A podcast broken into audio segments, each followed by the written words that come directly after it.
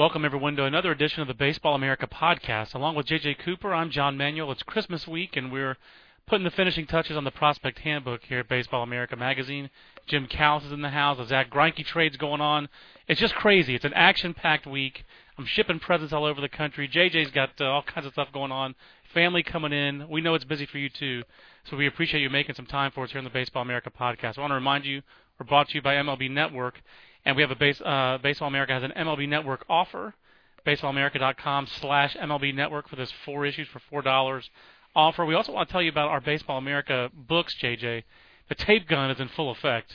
Ronnie McCabe is. Uh, I can't believe we'd have ever picked it up in this room. To be honest with you, Yeah, the I was gonna podcast, the podcast nook. you know, we're we're all we're one location where you know we ship out books from the same places we're putting all the the books together, and so you can definitely hear Ronnie working the tape gun as uh, Yeah, he's shipping out book after book after book. And right it's a good now, sound. It's a it's a sound of commerce. and right now the, the the tape gun is at full speed because the, the Baseball America Almanac, the first of our uh, off-season books, is here. It's shipping out. So if you've ordered one, you'll be getting it very shortly. If you haven't ordered one and you want to. what are you waiting one, for? I was gonna say you can you.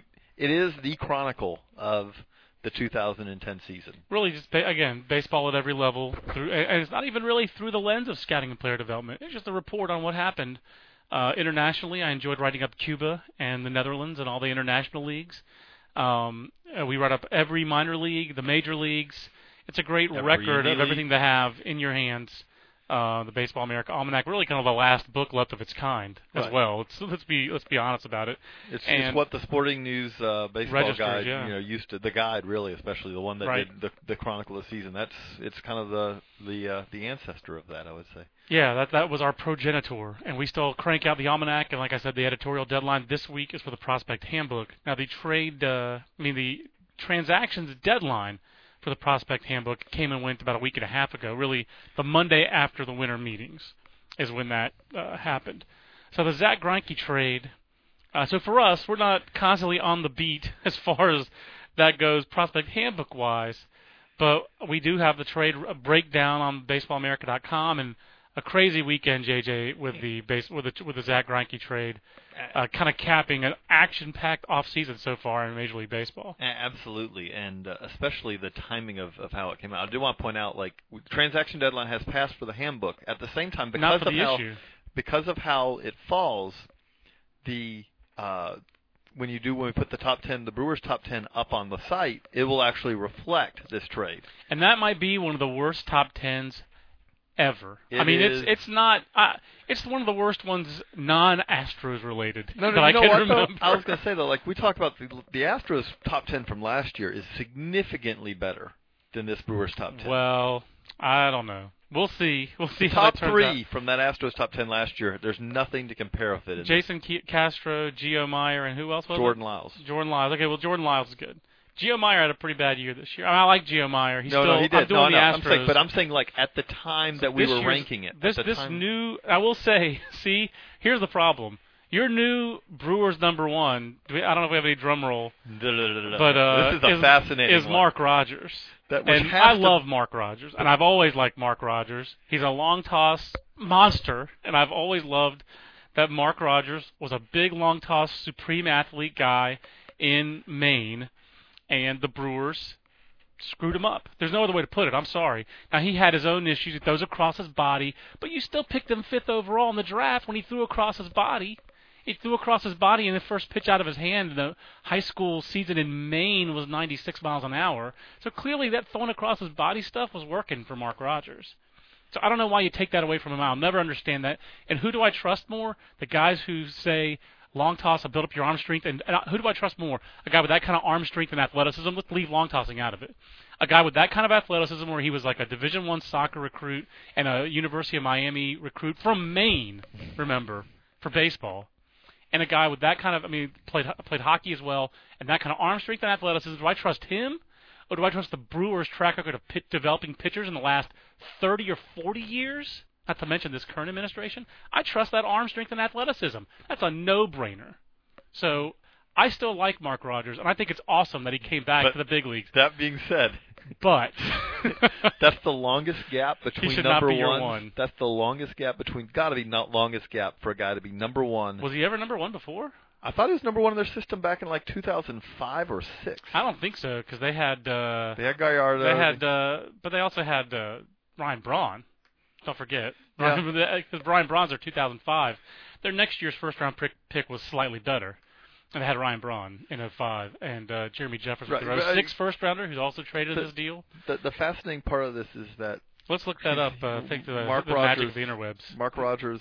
Mark 2000 Rogers never their number one No? prospect. It's uh, been it's a rogues gallery since Ben. Sh- well, Nick Noogie Boogie, Neugebauer in 2000, Ben Sheets, then Boogie Flower again in 2002. There's that pitching track record we talked about. Brad Nelson, Captain Caveman in 2003. Rickie Weeks for two years. Prince Fielder, Yo Gallardo. That's a pretty good run. Matt LaPorta, and then Alcides Escobar twice.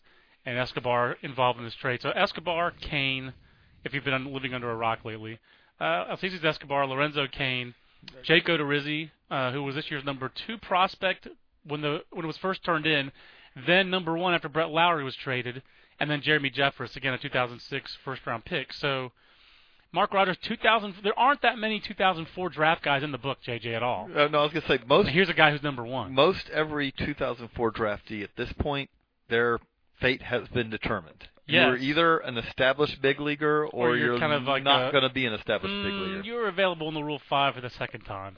Right. that kind of guy. I mean, you know, so yes, he's he's a fascinating case as a number one. That's I mean, do I think he's going to make it and be an impact big leaguer?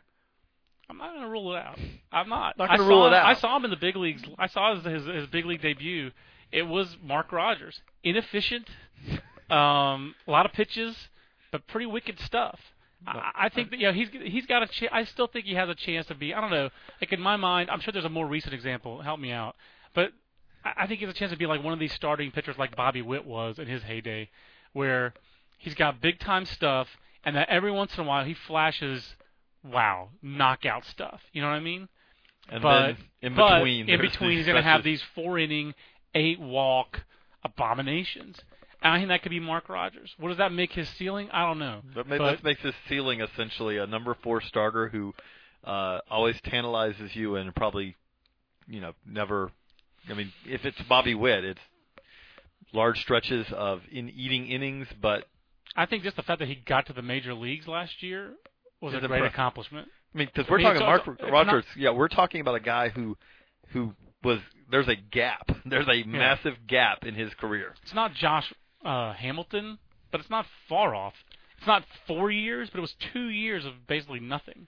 I mean, he didn't pitch essentially for two years because he was always hurt. And to go from that and get back to the big leagues in September, I thought was awesome. That was feel good enough. It's not a good sign when you're the number one prospect, And- but I still think great trade for Milwaukee And and potentially a decent trade for Kansas City. But I think no matter we can, Yeah, I think we'll, we'll talk a lot about the the, the let- Kansas City part. let let's talk about the Brewers let's, let's part talk first. about the Brewers part first. So the thing with the Brewers is, yes, their farm system's gutted, but you know what? This is why you gut a farm system. Correct. To gut a farm system to fix, they have fixed as well as they can their biggest problem at the big leagues. Which has always been pitching because they can't develop it themselves. Giovanni Gallardo, pretty much the only example uh, since Ben, Sheets. well, I was gonna say Ben Sheets whenever he was healthy too. Right. I mean, he was uh, Ben Sheets was a great development, great job. They drafted the right guy. Was tenth overall. Got him to the big leagues quick, and he was good for them for a long time. That's and, and Gallardo, great story. A little unconventional guy with a little drop and drive and kind of high arm slot and all that. And you know, when they drafted him, they were like, well, I don't know about this drop and drive. Lucky for them, they left him alone. But now they, they trade Brett Lawrie for Sean Marcum. I like Sean Marcum. I don't like him as much as some people do because the fastball velocity is the fastball velocity. It's like a 45-ish fastball, but he's athletic. He makes pitches. Uh, the changeup's a difference maker for him. I think he's it slots in very well as a National League number three starter. JJ. Now you got Greinke, Gallardo, Marcum, Randy Wolf. That's a nice foursome. That's a better rotation than pretty much anybody in the National League Central has, other than the Cardinals.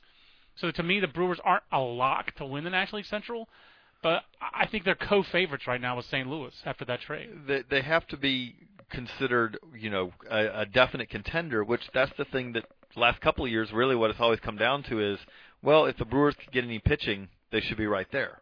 And Right. They never have gotten any pitching. They never have, and now they they should have pitching. And it's the last year of Prince Fielder's contract.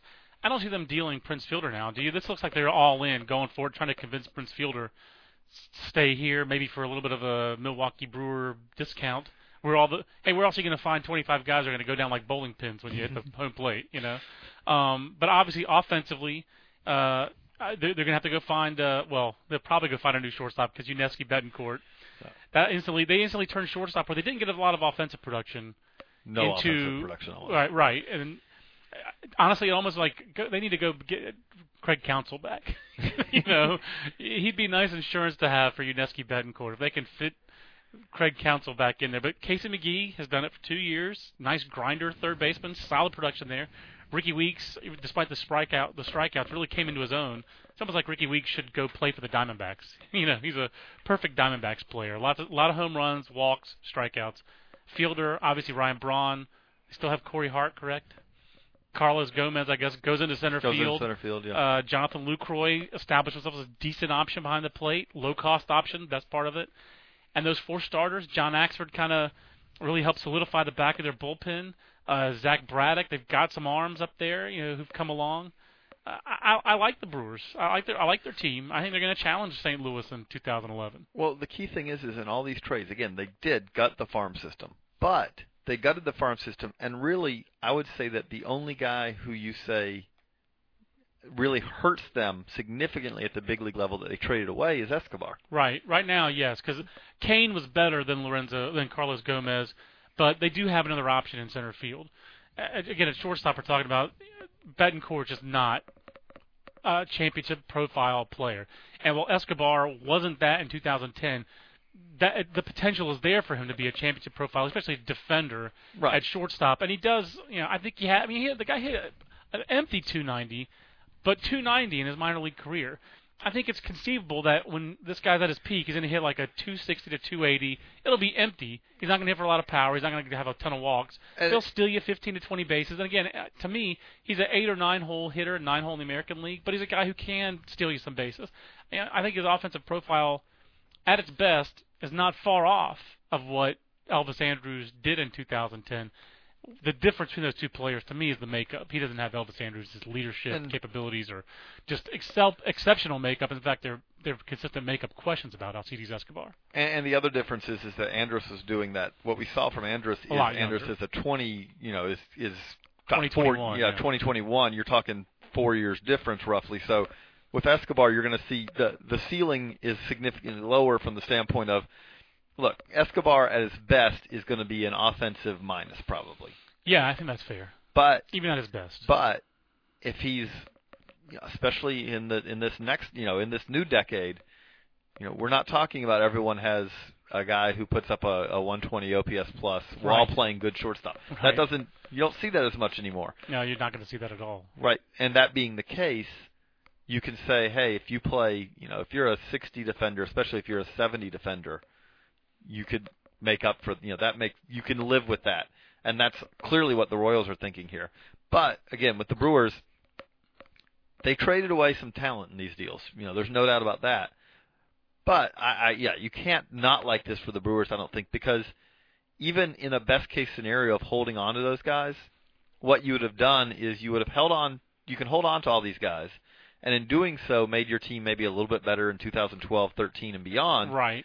But you're going to lose a Prince Fielder and guys like that, and all you're doing is, so essentially your your hope then is to get back to where you are now. Right. Now I agree. I think that they, I think Doug Melvin and company correctly assessed this is a time for us to go for it. This is a time for us to make this kind of a move. And pitchers like Zack Greinke don't go on the market too often. And then the other part of it, JJ, I think you and I we talked about it off air. I know you and Jim Callis even last week. Uh, you know, Jim talked. Me and Jim talked about it yesterday when we found out about the trade. You know, he, Jim was like, "Boy, it took way too much of my time thinking about this." Uh, in the middle of editing the prospect handbook, but it's fun to think about there really weren't a lot of teams that could match what Milwaukee did. We have some Twitter questions about it uh, at Baseball America or at JJ Coop 36 or at John Manuel BA. Um, or people, you know, fans are saying, well, could our team have done this? For example, uh, Doug, a Mets fan, Doug Plord, I don't know how you pronounce that, Doug P. Lord, I don't know. Uh, if Mets would have been willing to spend, would Newen, Captain Kirk, Nieuwenhuis, uh, Jenrry Jenrry Mejia, uh, Reese Havens, and Jeurys Familia been a better package for the Royals? The answer is no. No. There's no yeah, I mean, shortstop like- like- in there. A, Familia and Mejia. I like Mejia. Familia is just like an arm strength. He's not even Jeremy Jeffress. No, he's not close to Jeremy He- well, he's close because he throws that hard, No, but, but he's he's not not close, to as accomplished or as good. right. Um, Like, Reese Havens is a nice offensive second baseman, but not a shortstop. if you took that and you went player by player, you'd say, okay, Escobar is greater than Havens. yes. Okay. Cain, Nieuwenhuis, considering what the Royals need, are about equal because Cain can play center. I don't think you could really say that Nieuwenhuis is. It depends on who you talk to. Nieuwenhuis can't play center field in Citi Field. There's no way. That's just too big. But I think at a different ballpark, I think he can do it. You know, But he, that's but he got Aaron Roy- Rowand comps. If his high end is a left-handed hitting Aaron Rowand, um, I think his likelihood of being that is like 25 to 30 percent. Right. So yeah, so Okay. again, So- to me, so- Cain so- is greater than I'd say. Okay, but let's even say equal. Okay, we're being very charitable. Yeah. Okay. Then, Ha- Havens is more equal to Escobar in my mind than Nieuwenhuis is to Cain. but, But, we're getting off. But and, and I was going to say, and really with that, when you're talking about what the Royals need, Reese Havens is nothing. Correct. What the Royals need. The Royals have that guy twice over. yeah, you're right. He They- might be Johnny Giavotella. Right, and they have They beyond have that it three have, times over. Mike Aviles. yeah, Mike Aviles, Christian Colon, Johnny right. Giavotella. Right. Offensive second Set baseman, offensive we're second covered. base, Correct. And Um, Havens might not even stick at second. Right. So okay, then you go uh, Mejia. Mejia versus Odorizzi. You got closer to the big league. Yeah, I, I bet you would find some people who'd rather have Mejia. I'll give you that one. you know, And then Familia Jeffress, I don't Not think even there's even no me. no yeah. I mean Jeffress. yours Familia's fun to watch, but he's more like a Henry Rodriguez type. Who the A's just trade Henry Rodriguez to? uh, Pirates? Yeah, I mean I it's mean, like it's it's, not, not- it's not yeah it's not the Yeah. so. uh Now I got we got another question Yeah. along those lines. So Doug, was, no, the Mets package, no, not close. Um, MLB reports uh, tweeted uh, compare Greinke and Marcum trades. I like Lawrie more than anyone that the in the hall uh, any, than the haul Casey got for Greinke. Am I nuts? Yes, you are nuts. I like Brett Lawrie, but even I mean Brett Lawrie's not a lock to stay at second base. Not for me. He's a bat with who he's a bat finding a position. He's exactly, and you know, if he's a right fielder, Lorenzo Cain might have almost as much value as Brett Lawrie. I think Brett Lawrie's gonna hit. I mean, he's gonna hit. I would say I'd rather have Lawrie. I'd rather than have Cain. Brett Lawrie. Yeah, Lawrie I don't than think the Cain, gap is huge. And you're talking about three other guys. I mean, I like Sean Marcum. That was a, but I I was almost surprised at how little uh, the Blue Jays got for Sean Marcum. I like Brett Lawrie, but he's not an established big leaguer. And I, I like I, I like, like that him. trade for the Blue Jays though. how much better is Brett Lawrie, you think, than Aaron Hill? Aaron Hill had a bad 2010, but he was pretty great in 2009. You're- Guy hit like 40 doubles and 30 home runs at second base. He's more athletic than Brett Lawrie, I think. He's a better defender at second base. I I was stunned that in, in a way that that was what they got for Sean Marcum. I thought the lure of getting a, a good Canadian like Brett Lawrie kind of made the Blue Jays it tipped that in their favor as far as wanting to get Brett Lawrie, but man, I like I like Sean Marcum. I like I- Sean Marcum a lot. I, I think Marcum going to the NL, getting out of the AL East Right. is going to be a, a nice little boost. Like, That's hey, I true. you know, I, thought it was a sign that they that the Brewers. You know, I thought it was a good trade for the Brewers. I don't know if it, again. I thought the I thought I think the Brewers won both those trades just in that they need pitching. They got two American League pitchers coming to the National League, and those are one and three starters. That, it's hard to get, and to get a third starter for a minor league second baseman, even albeit an offensive second baseman, I thought that to me that's kind of a coup. with Lawrie, you're, you're talking about it comes. It all comes down to projection because he's always been young for the league he's been in. Right. And if you think he can stick at, I mean, they've there's been suggestions of multiple premium positions where he could stick. Right. We've yet to see whether he can, but if he can, then you are talking about you know. But I think that a lot of his value does depend on not being you know shifted. Like I, I know we have reports that say he could handle a corner outfield spot. He'd Right. still hit enough to do it, but his value does go down because then I mean he's never put up the kind of year yet at least to say he's a true premium. Like okay, it doesn't matter where he plays, his bat Right. will just carry him. By the way, on the Twitter as we're recording this podcast,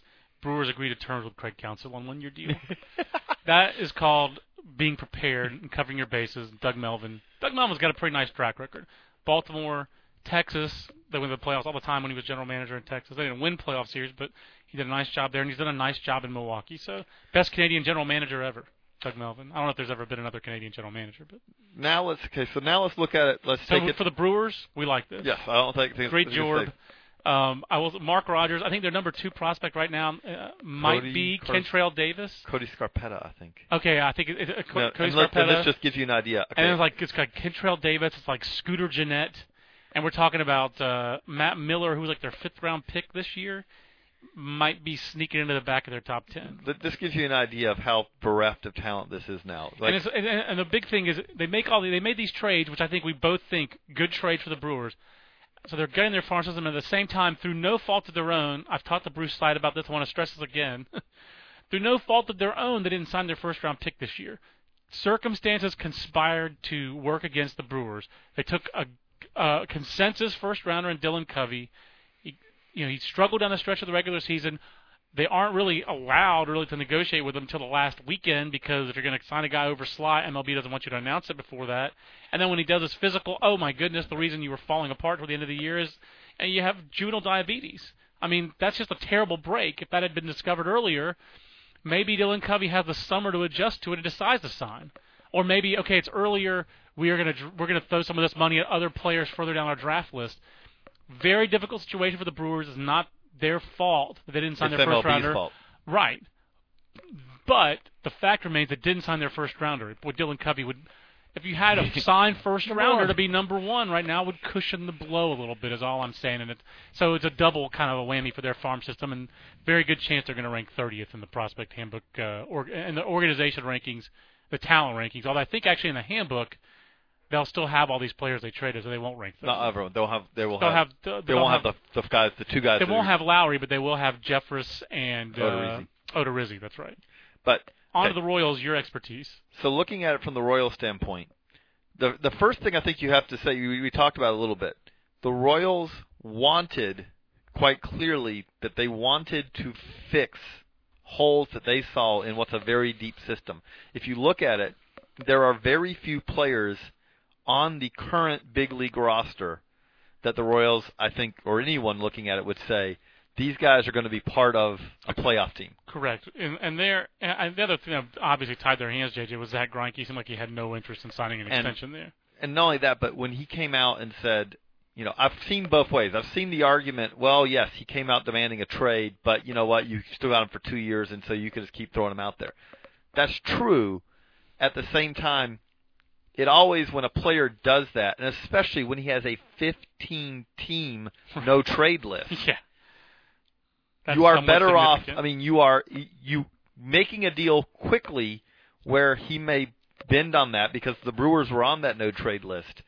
Maybe a little better than saying no, we're just going to stick keep you, and then he sticks with his 15 team no trade list in at the deadline or next year. Right. Which you want to talk about reducing your ability to to deal a guy. yeah. 15 team trade, no trade. I mean, you've got 14 teams to talk to. Yeah, that would have been a little bit of a challenge. I, I understand why they traded him now.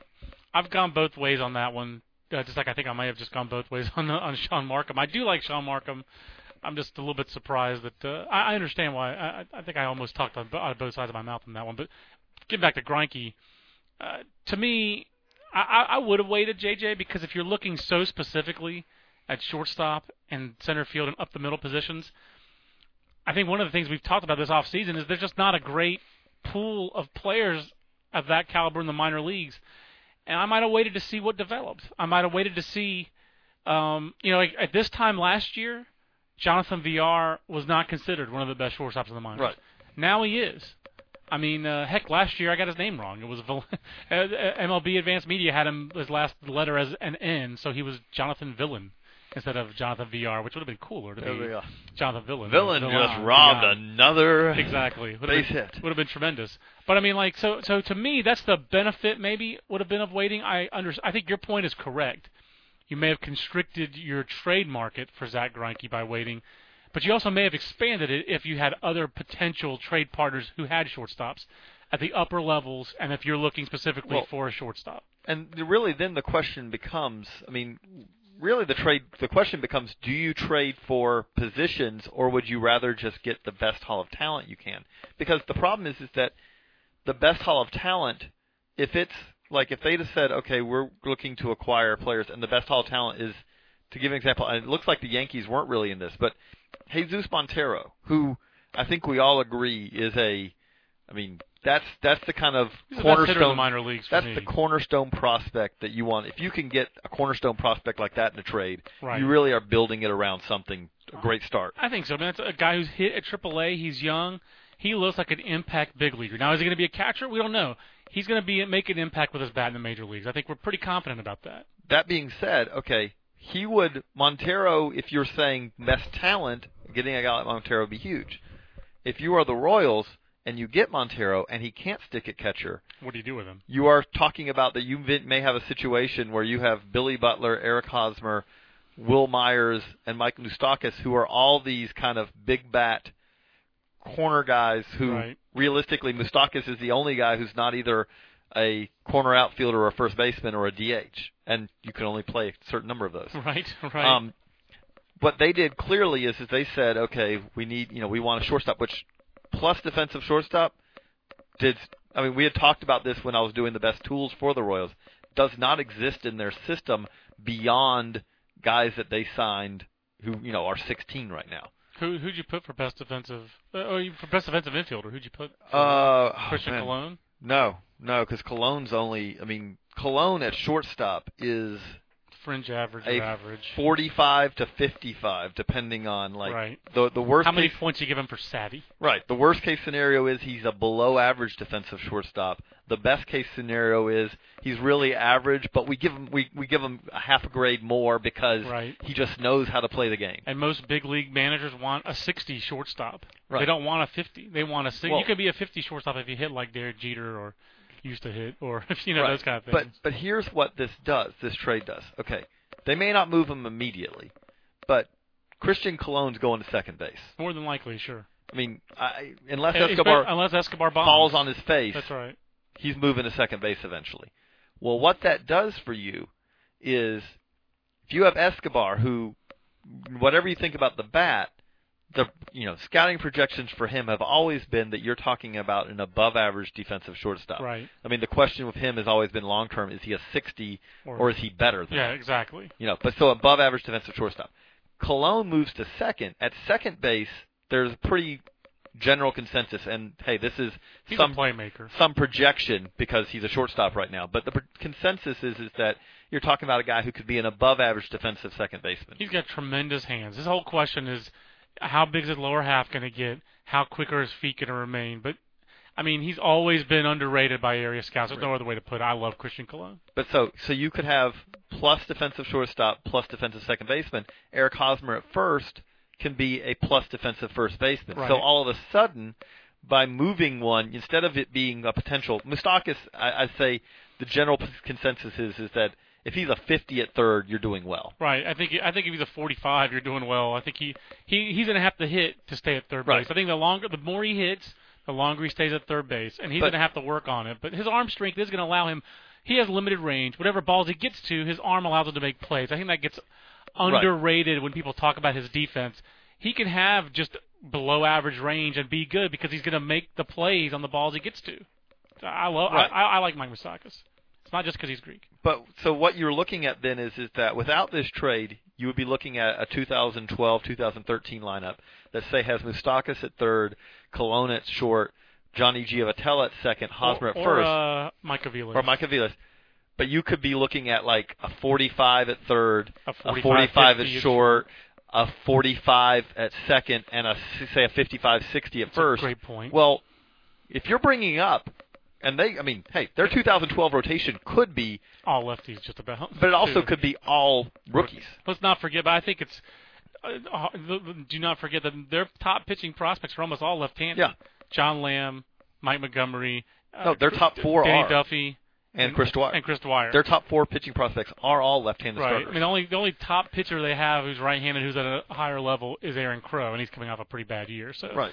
you're talking about you really need the left side of your infield to be good. And I I I, I think that's a that hasn't been talked about or written about that I've seen in any of this. You've got a lot of left-handed pitchers who are coming. You hope two or three of those guys are going to be in your rotation by the time you're good.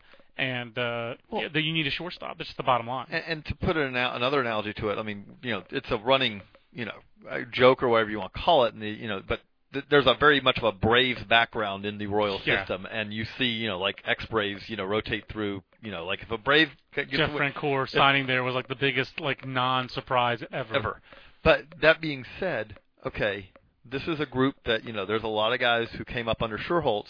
If you look at what Schuerholz did when he left the Royals to come Yep. to the Braves, the Yep. first thing he did, he said, "Young starting pitching: Rafael Belliard. Rafael Belliard, Terry Pendleton, Sid Bream." That's right. And what they That's said right. is, is okay, what we're going to do. I mean, they had a shortstop, Jeff Blauser, ten times better hitter than Rafael Belliard ever dreamed of being. Correct. But you had, you went, okay, do we want to put out the 210 hitting, 65, 70 shortstop Yep. defensively, or do we want to put out the solid hitting 40, 45, def- you know, shortstop? Yep. And they said, no, we want. I mean, with Pendleton, Belliard, Bream, then they said, okay, we're above average And Mark, defensively. and Mark Lemke. and Lemke, they were above average defensively across the infield, Yep. and their thought was that'll help this young pitching staff.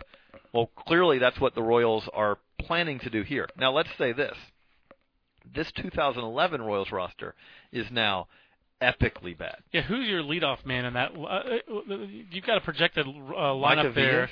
Uh, Mike, you got uh, Gordon in left, Cain in center. Who's in right? Oh, Frenchie.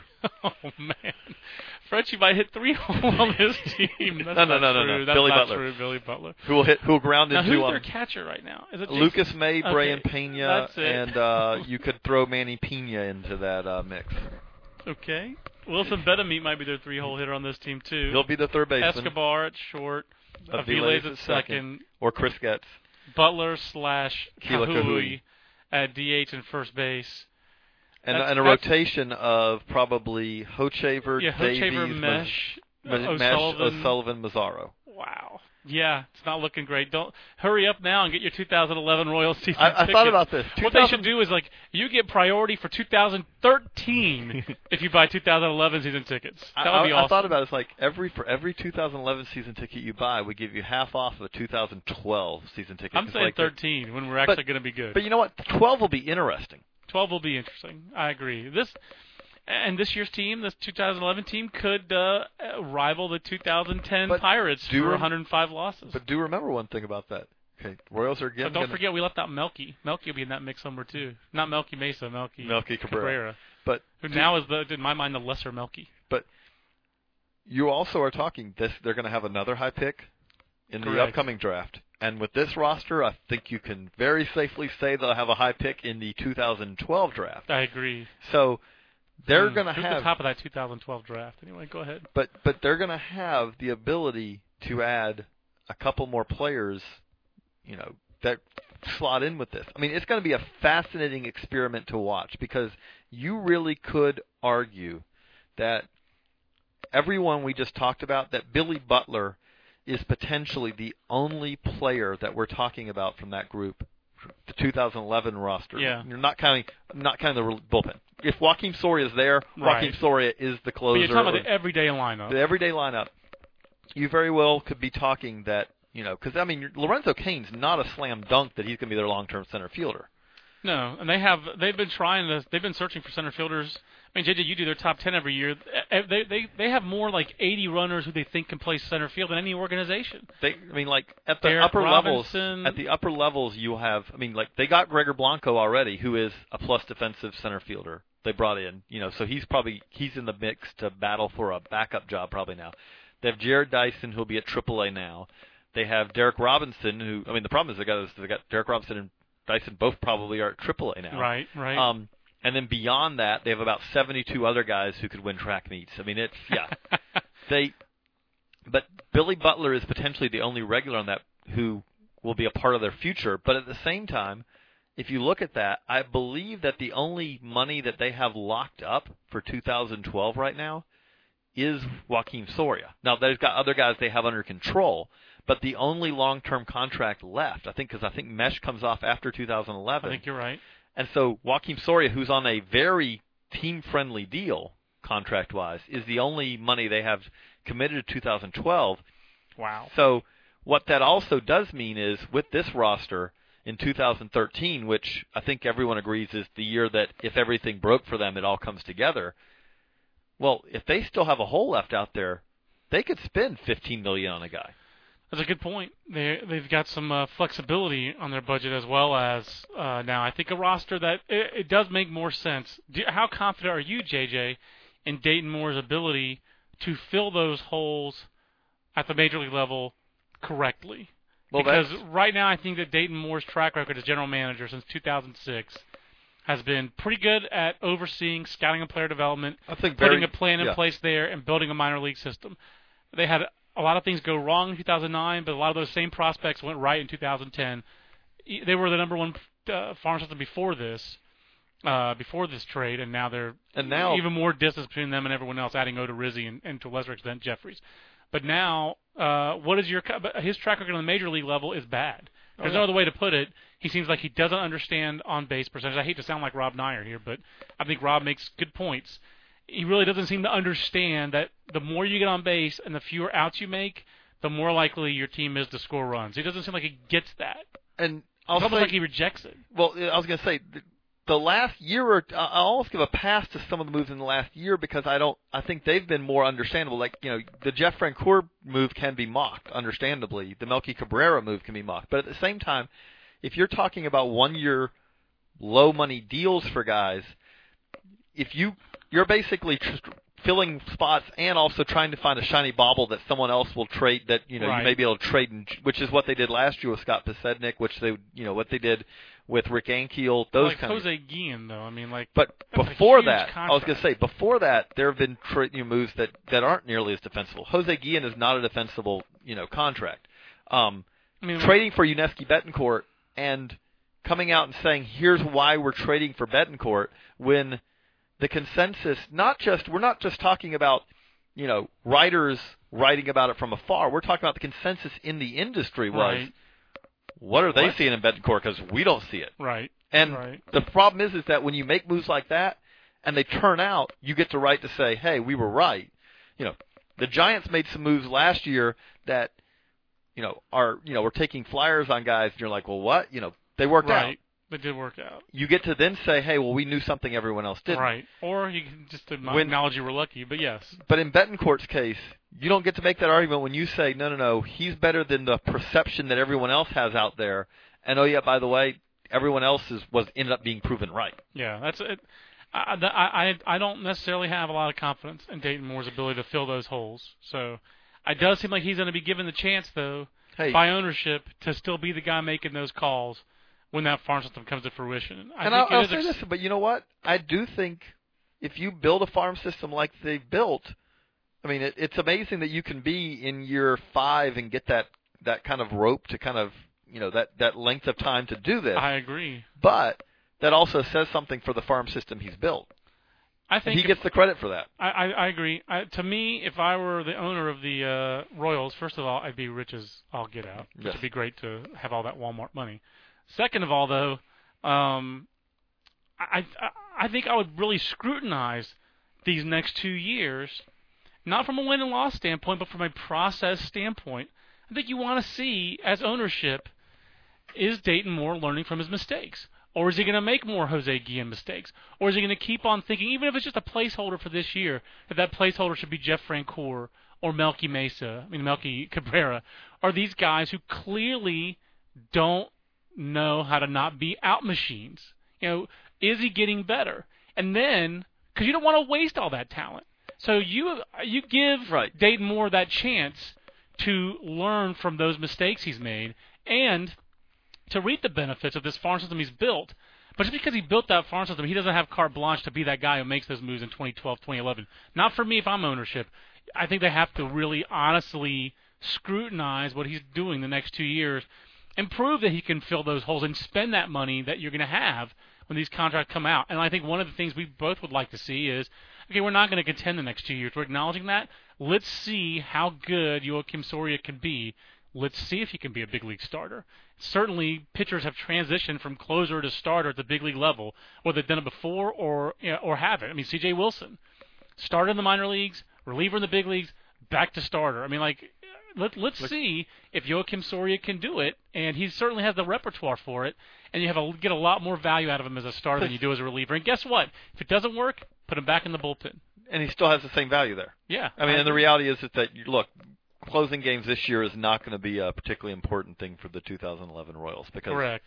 You're, we're not talking about you're you're talking about the difference between winning you know 65 and 70 games or 70 and 75 or Uh, I 55 you're and giving 60. generous. I yeah, mean, 55 and 60 you know, sounds about more right. you know, but but the thing about it is is that what's interesting is is that when you, you all your points are, are are good points. At the same time though, they have built a farm system now where 2012 at least is primarily not going to be acquiring guys to fill holes because first you need to figure out which guys you need to fill the holes for because right. they now you know I'm assuming let's assume that Wil Myers moves to the outfield because I think that's a a at least a relatively safe assumption that that's going to happen. I think See, I almost wonder with these trades if that's if they're gonna be, maybe that buys Wil Myers time I mean, at catcher because you know if it's not like you're gonna be rushing him to the big leagues by 2012 to see if you can win while you have Greinke. Right. No, if you can hold off, I mean that then fills the last because then you have two guys because I thing still like Salvador Perez too. right. I was gonna say then you have two guys at catcher. You know, you have May and Pena and those kind of guys to kind of fill the hole for now. But you really what you have then is is okay. You say Myers and you know and Perez at catcher. You have Hosmer coming up first, which you already have Billy Butler. So you have uh, what I'm saying is, is you one of the things they really have that is useful is a lot of positions, like with the pitching staff, they're going to have, seven multiple to, options. seven to eight guys to try to find five. Well, that's much give you a much higher likelihood of finding five I agree. because They're in a good. they're- in a good position. They're not going to have that many holes to fill. That said, I still think they're going to have I, I, all Everyone these plans. always- Exactly. There's going to be some attrition here, and I, I, I just would. I'm not saying Dayton Moore's not the right guy. But I'm saying you have to, if he, right now he doesn't look like he's that guy. right. He, you have to fill some of that. JJ, the last thing I think we should probably talk about is we we got we got to hit the prospects a little bit. Like we haven't really talked about. Like just a quick run through that. Okay, if you were re-ranking the Royals now, yeah, where do you hit the, where do you put those guys? And to me, I'm not sure Jeremy Jeffress makes that top ten. He's He- at the back of that he's a ten at the best. Is he ahead of Aaron Crow or behind Aaron Crow for you? That's tough. I would probably He's still younger than Aaron Crow. I mean, four years out from high school, he's still younger. I think he's a good two years younger than Aaron Crow. I, I was thinking about that. I, I, I, Odor, uh, I would say that you put Odorizzi at like probably nine. I would say he goes right behind Chris Dwyer. Like if I compare him and Chris Dwyer, I'd rather have Chris Dwyer right now. He's left-handed. Okay, he Dwyer. I know. I'm I'm a bigger Dwyer Yes, believer than you, You are. but Dwyer is not much old. You know, well, oh yeah, he is. he's two years older. Sorry, two years older. I think. Yeah, he's a couple of years older. He's a 2000. He was a 2009 high school draft at age 20. Oda Odorizzi was a 2008 high school draft at age 18. So But Then you've got even if Odorizzi had gone to 13th Right. grade, like mm-hmm. like Chris Dwyer did, actually he went to like grade 14. I know I'm making too much of yeah. that, but yeah, he's two years but younger. le- but lefty versus righty, and I I really believe you know plus fastball plus curveball. I, I like that. Not happy with. I'm not a Chris Dwyer believer in the command. Not a believer in the pitchability. So you would put him above Dwyer. I would put I him think right Chris after. Dwyer might be a relief pitcher. But I think he's a could be a power reliever, but I don't see like how Chris Dwyer's a. I, I think he's going to wind up a reliever. But- and Jake Odorizzi's athleticism and field of pitch makes him to me a hey, number. two, Dwyer's two athleticism is right there with. I mean, you're talking. No, it Uh, is. We'll, we'll see. I'm know- not a believer in that either. But not the not to the scouts I talked to last year. He has some athletic ability. He's bigger, more physical guy than Jake Odorizzi. I don't think he's as, I don't think it's a fluid. Okay, but I don't think he's a fluid athlete. you would have him ahead. But would you? So you would put him at probably eight, or would you put him ahead of Duffy? I think I would put Jake Odorizzi ahead of Danny Duffy as well. I like Danny Duffy, but I like Jake Odorizzi quite a bit. I mean, he's in low A versus Right. guys That's where I'm A, also airing. Is But he's also more he's athletic, and I like Chris Duffy. But you know, sometimes his stuff's kind of all over the board, and he's he quit one time. I mean, that doesn't mean that he's going to quit again. But yeah, I like Odorizzi. So to me, Odorizzi would go at seven ahead of Duffy. Duffy would And go would- to eight. Dwyer would go to nine. But you did the Royals, And so- I would say, I, well, but You'd I- put him hey, at you- nine. You know, and I put him at nine. But that's you know that's just different. uh, You know, right. Um, and So then all three of those guys are really good prospects, Right. and all three would be number one for All- the Brewers. and all three are top hundred guys. Absolutely, absolutely. There's no doubt about that. Okay. So, So, that Aaron being Crow at ten or Jake Or Je- Jeremy or Jeffress. Jeremy Jeffress. Who uh, a scout who was at the Rising Stars game told me that Jeremy Jeffress and Chris Carpenter in that inning. I thought Carpenter peaked at 99. He said that Carpenter hit 100 on his gun, and that that was the first inning ever where he's seen guys in the top half and bottom half of an inning both hit 100 miles an hour. With Jeremy Jeffress at 101 and Carpenter at 99 slash 100. I mean, That's really, amazing. when it comes, this guy's been doing this scouting since like the late 70s. I could see the argument either way. I'll say this. As a consensus, I would probably say that, that Jeffress would be 10, Crow would be 11 there because, like, if you said, okay, let's talk about top 100 guys. I think Jeffress has a better chance of cracking our top 100 than Crow because of the bad, how bad the season was that Crow had. I'd It's a probably, really tough call. I mean, really, I think that they're they're on that borderline right together. Now, the the interesting thing with that is Jeffress is actually only about a year younger than Crow, like 13 months. the interesting thing with that is is that you're talking about two guys who conceivably are both cusp of the top hundred guys. Yeah. Which so what you're saying so is is the Brett Royals Eibner and so is Jason Adams. right. The Royals could have somewhere between Nine, nine, I think, is the safe. I mean, like they're going to have nine guys in the top hundred. eight or nine. Yeah. You yeah. know, and then on the if everything broke for them, which probably won't, but to twelve. Because who would be your 13 guy right now? It's like Yasmani. No. Uh, well, Cuthbert was 13 before, but he moves down, so it was uh Jason Adam and Brett Eibner. So that's Eibner was 10. well, Eibner, one of these Adam is going to be 11. 11. One of these is going to be 11. Eibner's going to be 11. Adams going to no, be 12. I'm saying Jeffress or Crow's going to be 11. Oh yeah. So then Eibner, then Adam 13, 13. then Cheslor Cuthbert 14. I thought you had uh, who was the Arizona League Oh no, pitcher? Tim Collins. No, Tim Collins will be.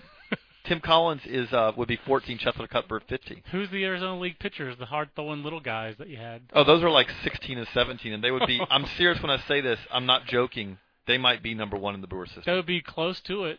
That would be really close to it. Robinson would you rather have Robinson, Yam- Yambati, or would you rather have Mark Rogers? I bet if you polled the 30 organization, you'd probably get 20 Ro- Yambatis. Absolutely. I mean, You might get 25. They'd be probably. I mean, the number 15 or 16, Yordano Ventura, number 16 in the Royals. Is he like 5'11", Yeah. Ventura? Those- but, and uh, throws but also 99. 90, 99 with like a hellacious breakup, Right. right? Right. You're talking about that. The number six, Try not to laugh. the number 16 prospect in the Royal system could be number one in the Brewer system.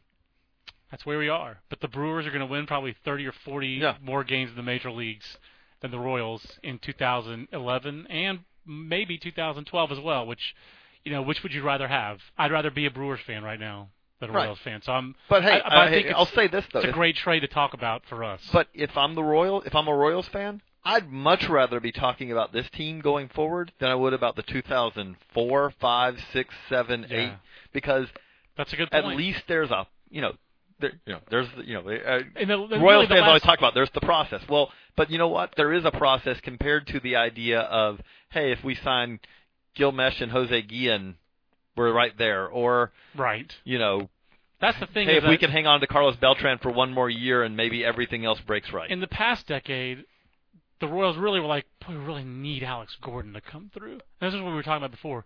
We've got to have these couple of guys come through. And right now they have like 15 guys. if one guy fails, the next guy has to step up. Yes. What. Now, the one thing before we run, I did also want that, that you talked about. You know, you're hearing now about Jeffress's makeup. You're hearing about Escobar's makeup. But I know that you have a take on this with this trade that like they're not the only makeup that should be talked about. Well, yeah, well Zach Gr- with Zack Greinke, I don't I don't know if you call him makeup, but I mean it, clearly uh, he's had uh, mental health issues in the past. The way to talk about it, and it is health. It is a medical issue. It's certainly you can do more about what Zack Greinke has experienced. We seem like we know a little bit more about that than just being a jerk. You know, if Alcides Escobar's a jerk, uncoachable, these kind of things, I don't, that that's not likely to change. So maybe the guy will grow up. I was gonna say the one thing I'll say is, He could grow up. About that time, he might also be expensive. right. You know, That, that is true. You Zach you always Greinke- that balance, but uh, Zack Greinke, it seems like he can be helped through his mental health issues, but I think it's still an issue. And to me, it's a bigger concern than Jeremy Jeffress smoking weed. I, I think it's a bigger issue. But For me, let's- I, and let's clarify on this that one thing with that is is that yes, if Jeremy Jeffress was not on the 40-man roster, Jeremy Jeffress would be one bad test away, one toke away from getting a, a lifetime, minor ban. league ban. Now let's hope that the Royals know this Right. and keep him in the major leagues next No, year. all he has to do is be on the 40-man. Oh, okay, I'll just on the 40. If as long as he's on the 40-man though, major league, you know, the union, you cannot test for marijuana. yeah, So, It's like, like he's in the NBA or something. so basically, that becomes as much as that would be a problem if he was just a minor leaguer. And this is one of the loopholes we're talking about. Even when he got hit with the the second suspension, was like, well, you know what the Brewers could always do if he gets hit with a third, you just put him on the 40 man and everything's solved because, you know, okay, well. You know, now he couldn't pitch in the minors, then though. That would be the one thing. Now he won't even have to worry about that because he doesn't risk run the risk of invoking the third test. Right, right. One one last thing to mention about this um, trade to me is I do think it's interesting that the Royals manager Ned Yost saw most of these guys. He didn't Right. see Odorizzi. I think he was the manager in 2008 when they drafted Odorizzi, but like they were in the middle of a pennant race that right. year. But he Like, knows he's gonna go- Escobar. he knows Cain. Correct. He, knows Jeffress. Right. I I I- don't think that's a sm- I think that's I don't think it's insignificant. I don't think it's a huge factor, but I don't think it hurts. When you talk about Escobar's makeup, these guys. right? When you talk about Escobar's makeup, he knows Escobar.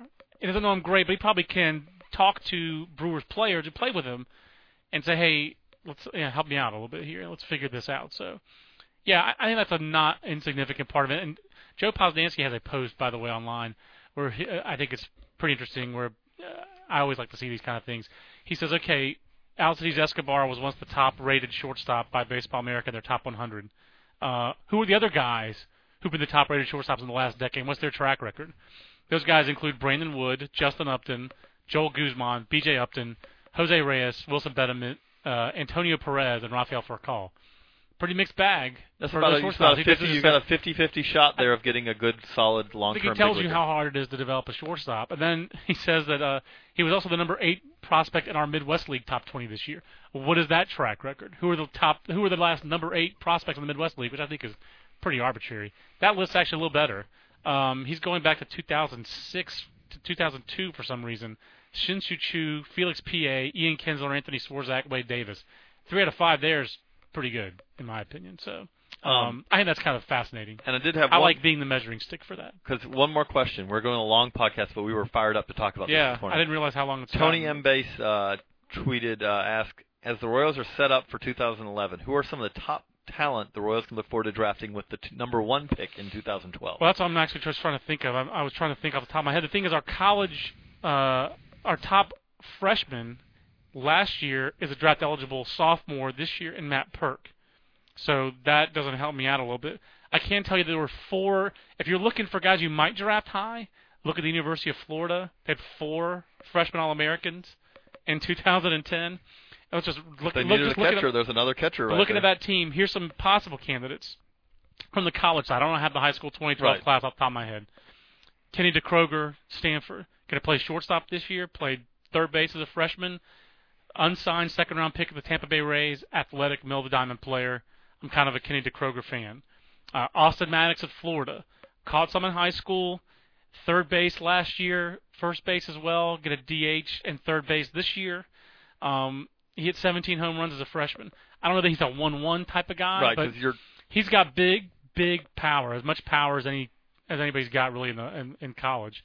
Um, and you have Kyle Hansen, Justin Jones at Cal. We'll watch for Justin Jones, pretty good left-hander.